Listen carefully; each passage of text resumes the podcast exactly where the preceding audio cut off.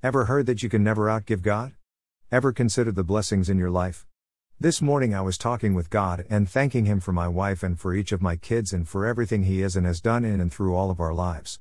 It has been incredible to get to be a part of their journeys and to get to see what God has and consider what He will do in and through their lives. I have so much to be grateful for and I thank and praise God because not matter what I put out there or give, it is so small compared to all that He has and is and will do in and through the lives of my family the extended family through friends and support. Dash. The one year daily insights with Zig Ziglar and Dr. Ike Reighard. For April 7th. Dash. It is finished. Dash. Memory verse of the day, John 19:30. Greater than so when Jesus had received the sour wine, he said, It is finished. And bowing his head, he gave up his spirit. Dash. Points from the devotional. Imagine checking off that last item on the list and fulfilling the last of the prophesies. Imagine choosing to give up your life for the grace of offering people salvation. Ever realized that the little sour wine completed the final prophesy? Psalm 69:21. Imagine watching as the Savior of the world died on the cross and how that type of a finish to his life would impact you.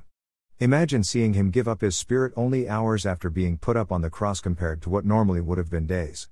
Imagine the guards' surprise when they wanted to make sure everyone was dead in time and they found he was already dead and didn't have to break his bones like what happened to the others because they didn't want the bodies left up there over the Sabbath. Even in his death God's word was proven true. Exodus 12:46, Numbers 9:12, Psalm 34:20 Looking into the origin of the statement captured as it is finished we learn it comes from the Greek phrase that means paid in full. He gave his life to pay in full the price of our sins.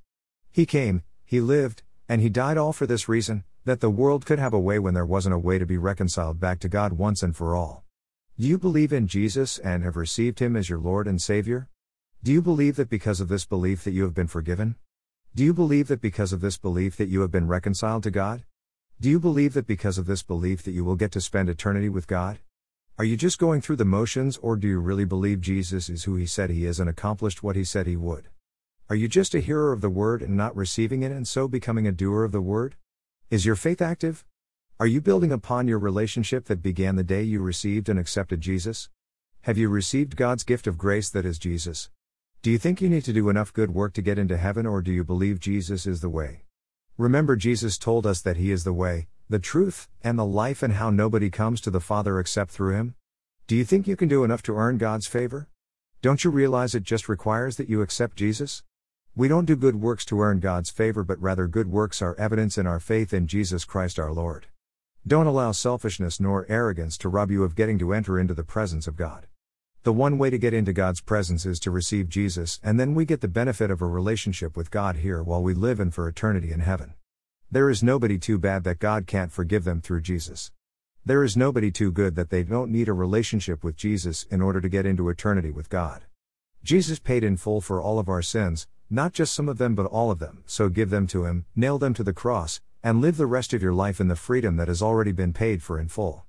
So let's not allow our pride to rob us of the gift of God's grace through Jesus. When we choose to receive and follow Jesus, we are saved by grace through faith, not by works so that nobody can boast. So don't allow pride to trip you up and lead you to a fall. Receive God's grace by faith. Dash. Discussion topics from today's devotional. How does secretly hoping we can earn God's favor by being good enough affect our relationship with God? It robs us of the peace that comes through believing Jesus is enough.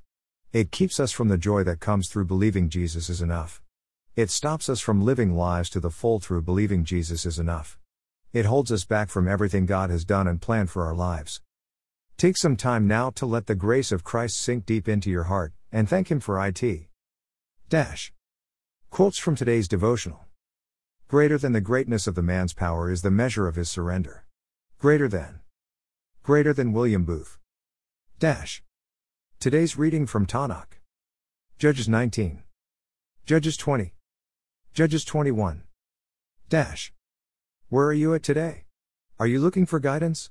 Are you wondering where to turn? Are you at the end of your rope and needing help? Are you ready for some help? Are you ready to turn to God and ask? Seek? Knock? Let's pray together. Did you pray with me? Would you be willing to leave me a comment so that I can pray with and for you about such an incredible decision? Or if you don't feel comfortable leaving a comment on my blog, Why not email or text me instead? Dash.